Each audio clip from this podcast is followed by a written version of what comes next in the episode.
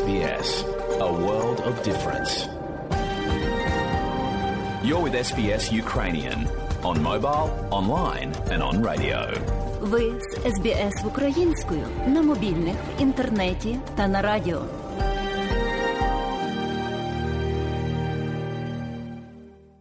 Далі в україномовній програмі Радіо СБС сьогодні вістки із рідних земель, з якими вас ознайомить журналістка Вікторія Березка. Слава Україні! Розпочалася 292-га доба героїчного спротиву українського народу загарбницькій війні з боку Російської Федерації. Ця боротьба була б значно важчою, якби не успіхи на дипломатичному фронті. У своєму вечірньому зверненні в неділю 11 грудня президент України Володимир Зеленський розказав зокрема про телефонні розмови з президентами Франції та Туреччини. Говорив сьогодні з президентом Макроном. Це була доволі тривала розмова, більше години і дуже змістовна. Оборона, енергетика, економіка, дипломатія. Координуємо кроки, готуємось до реалізації нашої формули миру. Пан президент Макрон її підтримує, і це для нас дуже важливо. Сьогодні ж говорив з президентом Туреччини Ердоганом. Як завжди, дуже конкретна розмова і про те, що важливо не тільки для України і Туреччини, а що має дійсно глобальне значення. Повний виклад звернення глави Української держави слухайте наприкінці випуску новин. А зараз про реакцію світового політикуму на чергову хвилю путінської воєнної агресії. На кожен крок російського терору України іранськими дронами камікадзе буде як військова, так і політична реакція, заявив головний заступник речника Держдепартаменту США Ведант Пател. Russia has Росія використовує іранські дрони, позбавляючи мільйони українців світла, тепла та критично важливих послуг. Ми накладаємо санкції на суб'єктів, причетних до передачі іранських дронів. Ми визначили три організації, які причетні до придбання та використання іранських безпілотників. До них належать повітряно-космічні сили Росії. Ймовірний бенефіціар в іранській угоді про передачу БПЛА. Це також і 924-й державний центр безпілотної авіації Росії, який відправив свій персонал до Ірану, щоб навчитися використовувати ці безпілотники. Російська Федерація, значно спустошивши власні запаси крилатих ракет, терміново потребує нової зброї, але й надалі заперечує військовий альянс з Іраном. Проте офіційні заяви Кремля вже нікого не можуть ввести в оману. Представниця Великої Британії в ООН Барбара Вудворд гостро розкритикувала співпрацю Москви з Тегераном. Russia denies that these are their plans, but they also denied that they were going to invade Ukraine, so we don't take them at their word. Росія заперечує, що це їхні плани, але вони також заперечували, що планують вторгнення в Україну. Тому ми не віримо їм на слово. Міністерство оборони Великої Британії повідомило, що вперше за три тижні з'явилися повідомлення про атаки іранських безпілотників. Якщо це підтверджено, то це означає, що Росія вже отримала з Ірану нові поставки дронів шахід 131 Росія намагається отримати більше зброї, включаючи сотні балістичних ракет. Натомість Росія пропонує Ірану безпрецедентний рівень військової та технічної підтримки. Ми занепокоєні намірами Росії надати Ірану сучасні компоненти, які дозволять йому зміцнити свій збройний потенціал.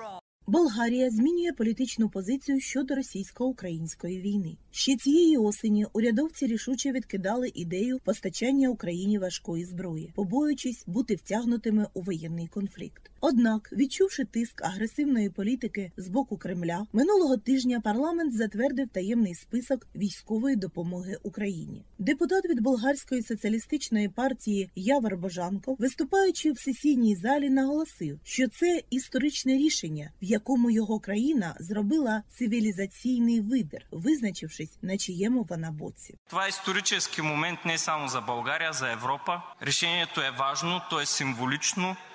Це історичний момент не лише для Болгарії, а й для Європи. Це рішення важливе і символічне, і це ставить Болгарію на шлях її цивілізаційного вибору. Нещодавно Росія оголосила нас ворожою країною у той час, коли ми були надто дружніми до них, не передавали озброєння і не брали участі, як дехто каже у конфлікті. Росія все одно оголосила нас ворожою країною. Це їхнє ставлення до нас. Історична вдячність, наша повага до російської культури не має нічого спільного з сьогоднішньою реальністю і з тим, що Росія є агресором, і з тим, що вона напала на Україну, і з тим, що весь цивілізований світ посів таку позицію. Саме тут реальний поділ цивілізованого і нецивілізованого світу. З одного боку, Росія, Північна Корея, Сирія, Білорусь лише диктаторські режими, з іншого боку, демократичний вільний світ. Берлін вважає військові об'єкти на території Російської Федерації законними цілями Збройних сил України, оскільки право на самозахист зафіксоване у 51 статті Хартії ООН. Україна є державою, на яку напали, і захищає власну територіальну цілісність, перешкоджаючи своїми діями ударам з території Росії. Таку позицію офіційно висловила представниця прес-служби федерального уряду Крістіне Гофман. Зокрема, вона сказала: Україна не зобов'язана обмежуватися своєю територією при здійсненні зусиль із захисту проти російської агресії, а також має право робити це за межами території своєї держави. Нагадаємо, що раніше країни-союзники поставляли зброю для ЗСУ за умови невикористання її для ударів по території країни-агресорки. Нині ж посол України у Федеративній Республіці Німеччини Олексій Макеєв повідомив, що під час прямих перемовин уряд Німеччини гарантував постачання Україні необхідних видів озброєння, зокрема зенітних установок, гаубиць, а також боєприпасів до них.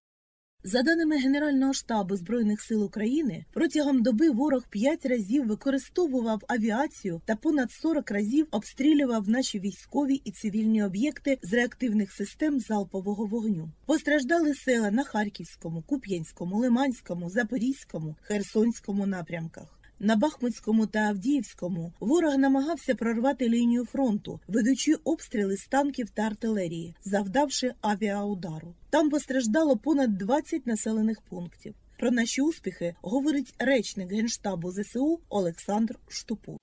Українська авіація протягом поточної доби завдала 5 ударів по районах зосередження особового складу, озброєння та військової техніки. Підрозділи ракетних військ і артилерії в той же час уразили 7 пунктів управління, 10 районів зосередження особового складу, район зосередження артилерії та склад боєприпасів противника. Наприкінці минулого тижня Володимир Путін вчергове заговорив про можливість нанесення превентивного ядерного удару. На думку керівника центру військово-правових досліджень, політичного консультанта Олександра Мусієнка, подібні заяви диктатор ворожої держави робить тоді, коли армія Росії хронічно отримує поразки на фронті. Осінь пройшла під знаком мінус для військ агресора, і зараз, попри те, що кидають величезні зусилля на Бахмутський Авдіївський напрямок, досягти успіху там не можуть, несуть великі втрати. Зараз е, сполучилися через те, що очікують контрнаступальних дій української армії на південному напрямку. Попри ракетний терор і удари по об'єктах інфраструктури, український спротив не применшується, навпаки, збільшується. Ніхто не кричить про якісь перемовини, капітуляцію, компроміси, заклики і в вкиди через західні медіа не спрацьовують. Ну що тоді робити? Погрожувати ядерною зброєю, можливо, хоч так. Партизанський рух тимчасово окупованого Криму АТЕШ офіційно взяв на себе відповідальність за пожежу в казармах у селищі міського типу Совєтський, що розташоване на трасі Джанкой Феодосія. Про це допис в офіційному телеграм-каналі руху АТЕШ. База мобілізованої армії Росії в СМТ Совєтський в українському Криму горить. Наші агенти спрацювали як по нотах. Ми довго працювали над цим проєктом, і, звичайно, у нас все вийшло. Ми продовжуватимемо розвалювати армію Росії зсередини. Жертви є. Скоро опублікуємо перші списки. Колишній кримський активіст, а нині військослужбовець збройних сил України Василь Самойлов коментує надану інформацію. Я підтримую зв'язок з багатьма людьми з Криму стосовно загиблих чмобіків. Масштаби там настільки великі, що навіть офіційні російські джерела про це розповіли. Як всім відомо, якщо щось відбувається, вони кажуть, що потерь нет. Але якщо навіть російські офіційні джерела кажуть, що там є загиблі, значить масштаби дуже великі. За неофіційними даними російських пабліків на військовій базі в селищі Совєтський перебували від кількох сотень до тисячі російських мобілізованих. Кількість загиблих офіційно не повідомлялася. Окрім того, напередодні 10 грудня пізно увечері пролунали вибухи на двох військових аеродромах в Криму у Джанкої та Бельбеку, що поблизу Севастополя. Ключ до звільнення Криму Мелітополь. Саме там напередодні окупанти отримали три горішки від залужного. Майже детективні подробиці розповідає міський голова Мелітополя Іван Федоров. Вчора в Мелітополі відбулася не одна трагічна подія для рашистів, а цілих три. Перш за все, вчора було знищено блокпост, який знаходився в Новобогданівці, а це на шляху від Мелітополя до Запоріжжя. На цьому блокпості були розстріляні всі рашисти, які там знаходилися. Хтось з них загинув, когось доставили в лікарню. Це було виконано нашими силами супротиву, нашими партизанами. Це перше, що відбулося. Друге, це щось сталося з радарами, які знаходяться на південній частині міста Мелітополя, поблизу селища Семенівка. І ці радари радіолокаційна станція більше не може працювати. А третє це було знищено один з комплексів, на базі якого проживали декілька підрозділів. Там як вони називають, проживав інтелект рашистів, ФСБшники, які безпосередньо працювали з базами даних, комп'ютерами. То їх було буквально 3-4, Вони проживали там і більше не зможуть проживати. На базі цього комплексу досить часто проживали асетінці, і велика кількість асетинців більше не зможе воювати проти нашої держави України. Сьогодні, якщо ми перерахуємо, то щонайменше сім окремих груп знаходиться на території тимчасово окупованого Мелітополя та Мелітопольщини. Це війська, це Росгвардія, це поліція, це розвідка, це зовнішня розвідка, це кадирівці, це осетинці. І між собою вони не в кооперації, а в конкуренції. І Це досить є важливо. Тож е, висновком є наступне: сьогодні є десятки вбитих, є сотні поранених, і вчора десятками карет швидкої їх доставляли когось в Крим, і когось до військових шпиталів, когось до нас в Мелітопольську лікарню. Але основна мета, і я на це хочу звернути увагу. Це нижня частина міста, це виїзд в сторону Бердянська, і саме в тому місці щонайменше три військових бази. Частина знаходиться на колишньому заводі Рефма, частина знаходиться часто пропагандистські змі являються, як вони захопили церкву і знаходяться на базі церкви нове покоління. Рашисти частина знаходилась на базі відпочинкового комплексу, і районний відділок поліції захоплений також там знаходиться. І чому вони всі там знаходяться? Тому що вони довгі три місяці казали, що саме це місце добре захищено ПВО. Туди не може нічого прилетіти, але щось трапилось. І тому основна мета, яку досягли вчора, це те, що расисти зрозуміли, що немає безпечного місця на території Мелітопольщини. На окупованих українських територіях росіяни намагаються мобілізувати до своєї армії все доросле населення без будь-якого винятку. Начальник Луганської обласної воєнної адміністрації Сергій Гайдай запевняє, свіжомобілізованих у росіян дуже багато, але професійної російської армії вже майже не існує. За 10 місяців вони мобілізували більшість чоловіків з усієї окупованої Луганської області, вже не дивлячись ні на що, ні на вік, ні на медичний стан, тому що давним-давно медичні комісії скасували тільки зовнішній медичний огляд. Зараз закінчується професійна російська армія, і все, що в них є, навіть з дуже голосною назвою гвардійська окрема якась бригада. Назва залишилась, але оці бригади складаються вже зі свіжомобілізованих, які мають підготовку буквально 2-3 тижні. Сергій Гайдай підтверджує позитивну новину. ЗСУ знищили штаб ЧВК Вагнер в Кадіївці на Луганщині. В мережі з'явилось одразу відео. Буквально з перших хвилин після того, як вони називають хлопок, в них там відбувся. Вони не приховуючи величезні в них втрати, величезна кількість тих, хто там знаходився, вони загинули. І ми ж розуміємо, що медицина в них не на належному рівні. Я впевнений, що з тих, кому вдалося вижити.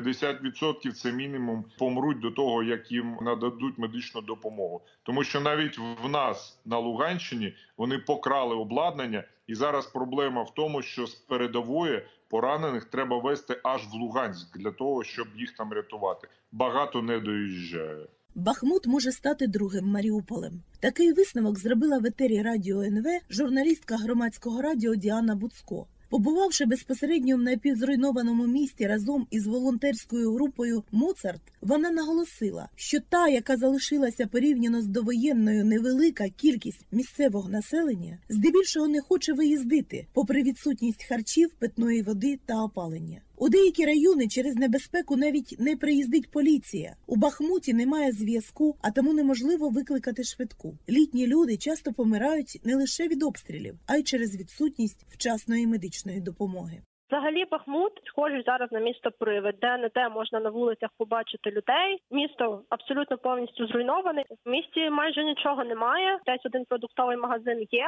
але люди живуть виключно за виняток цієї гуманітарної допомоги, яку доставляють волонтери. То волонтери періодично приїжджають. У місті не працюють жодні служби, крім ДСНС. Вони допомагають і гуманітарну допомогу роздавати, і в дуже складних умовах, адже в місті немає води, іноді намагаються гасити пожежі, якщо вони виникають. За даними Генштабу Збройних сил України, зберігається небезпека обстрілів енергооб'єктів ракетами та ударними безпілотними апаратами на всій території України. Зокрема, 11 грудня внаслідок ворожого обстрілу зазнали пошкоджень енергооб'єкти Дніпропетровщини. На сайті компанії ДТЕК Дніпровські електромережі повідомляється, що графіки стабілізаційних та аварійних знеструмлень, складені раніше, наразі не діють. Це вимушений крок задля стабілізації енергосистеми. Тяжкою все ще залишається ситуація на Одещині. Голова Одеської обласної військової адміністрації Максим Марченко звернувся до місцевих мешканців із закликом не піддаватися тискові з боку ворога.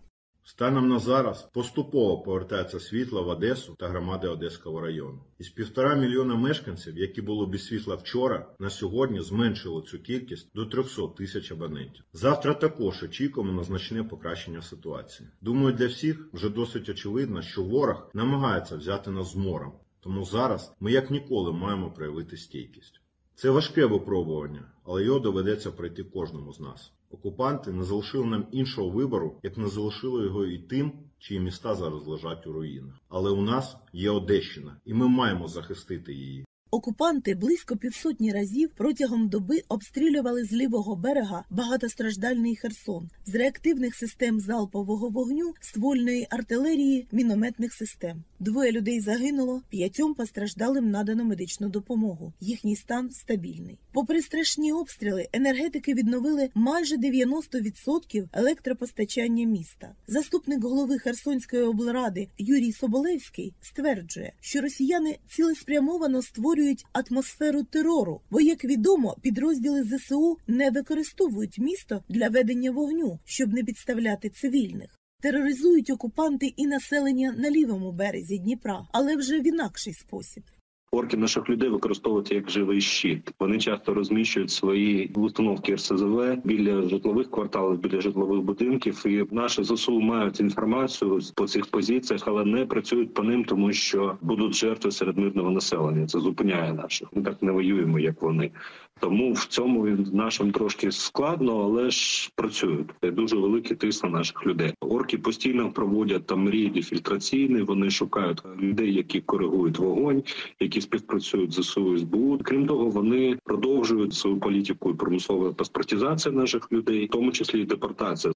Укрпошта повернулася в Херсон практично одразу після звільнення міста від окупантів. Це не лише найбільший український поштовий оператор, але й можливість отримати грошові виплати, допомогу, пенсії, сплатити за комунальні послуги. Символом повернення стало погашення поштової марки Херсон це Україна, говорить гендиректор акціонерного товариства Укрпошта Ігор Смілянський. Це перша марка воєнного часу, яка випускається не в Києві зі мною, а в Херсоні. Ну і по-друге, це, мабуть, буде перша марка, коли тираж закінчується сьогодні. Тираж марки складає 150 тисяч листів або 900 тисяч марок. Автор Андрій Саган. Така відкритка помидори з хаймерсами випущена, тому і стане частиною вже цього філателістичного набору. У столиці Ісландії Рейк'явіку відбулася церемонія нагородження лауреатів 35-ї премії Європейської кіноакадемії. Повідомляє сайт організації. У номінації Найкращий європейський документальний фільм перемогла стрічка Маріуполіс 2 виробництва Литви, Франції та Німеччини. Автор картини, литовський кінорежисер Мантас Квідарявічус, загинув у період зйомок у Маріуполі. Нагадаю, що раніше українські кінопродюсери здобули колективну премію Європейської кіноакадемії та фонду Єврімаш. Також уперше членом правління Європейської кіноакадемії став українець, продюсер і гендиректор кінокомпанії Артхаус Трафік Денис Іванов. Випуск новин добігає кінця. До вашої уваги повний виклад вечірнього звернення президента України Володимира Зеленського. Бажаю здоров'я, шановні українці. Сьогодні у нас доволі насичений день. Провів засідання ставки, ситуація на передовій, відновлення енергетики, розвідання про плани і розрахунки окупантів, внутрішні виклики. Все детально опрацьовуємо. Тривають відновлювальні роботи на півдні нашої країни. Робимо все, щоб повернути світло Одещині. Станом на цей час в Одесі та інших містах та районах області вдалося частково відновити постачання. Робимо все, щоб вийти на максимум можливого в умовах після російських влучань. Але зараз Одеський регіон все ще серед тих областей, де найбільше відключень: Київ і область, Львівщина, Вінниччина, Тернопіль і область, Чернівці, і область, Закарпаття, Сумщина, Дніпропетровщина. Ситуація залишається дуже складною. Працюємо постійно з партнерами, щоб полегшити ситуацію і дати нашим людям більше можливостей, більше електрики. Наступний тиждень буде важливим з цієї точки зору. Саміт G7, конференція у Франції щодо відновлювання і стійкості України зимою, заходи на рівні Європейського союзу. Готуємось до участі, очікуємо важливих результатів. Говорив сьогодні з президентом Макроном. Це була доволі тривала розмова, більше години і дуже змістовна. Оборона, енергетика, економіка, дипломатія. Координуємо кроки, готуємось до реалізації нашої формули миру. Пан президент Макрон її підтримує, і це для нас дуже важливо. Сьогодні ж говорив з президентом Туреччини Ердоганом. Як завжди, дуже конкретна розмова і про те, що важливо не тільки для України і Туреччини, а що має дійсно глобальне значення. Обговорили можливості по розширенню нашої чорноморського. Експортного коридору подякував за підтримку нашої гуманітарної ініціативи Grain from Ukraine зерно з України. Домовились про деякі важливі спільні кроки на найближчий час. Сьогодні ж пізніше запланована розмова з президентом Сполучених Штатів Байденом. Деталі і результати по завершенню розмови. І ще одне рішенням Ради національної безпеки і оборони України застосовані санкції проти семи осіб. Робимо все для того, щоб держава-агресор не мала жодної ниточки, за яку могла би смикати українське суспільство. Дякую всім, хто захищає нашу державу. Дякую кожному і кожній, хто воює за Україну. Вічна пам'ять усім, чиє життя забрали російські терористи. Слава Україні!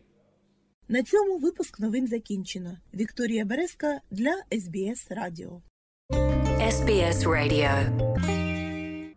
І далі нагадуємо, що україномовна програма Радіо СБС щодня подає вістки з рідних земель та огляд новин бюлетеня SBS Радіо. Заходьте на нашу веб-сторінку www.sbs.com.au і також на нашу сторінку у Фейсбуці. Ви можете слухати наші радіопрограми також і через мобільні додатки App і Google Play. Слухайте Радіо СБС сьогодні і завжди.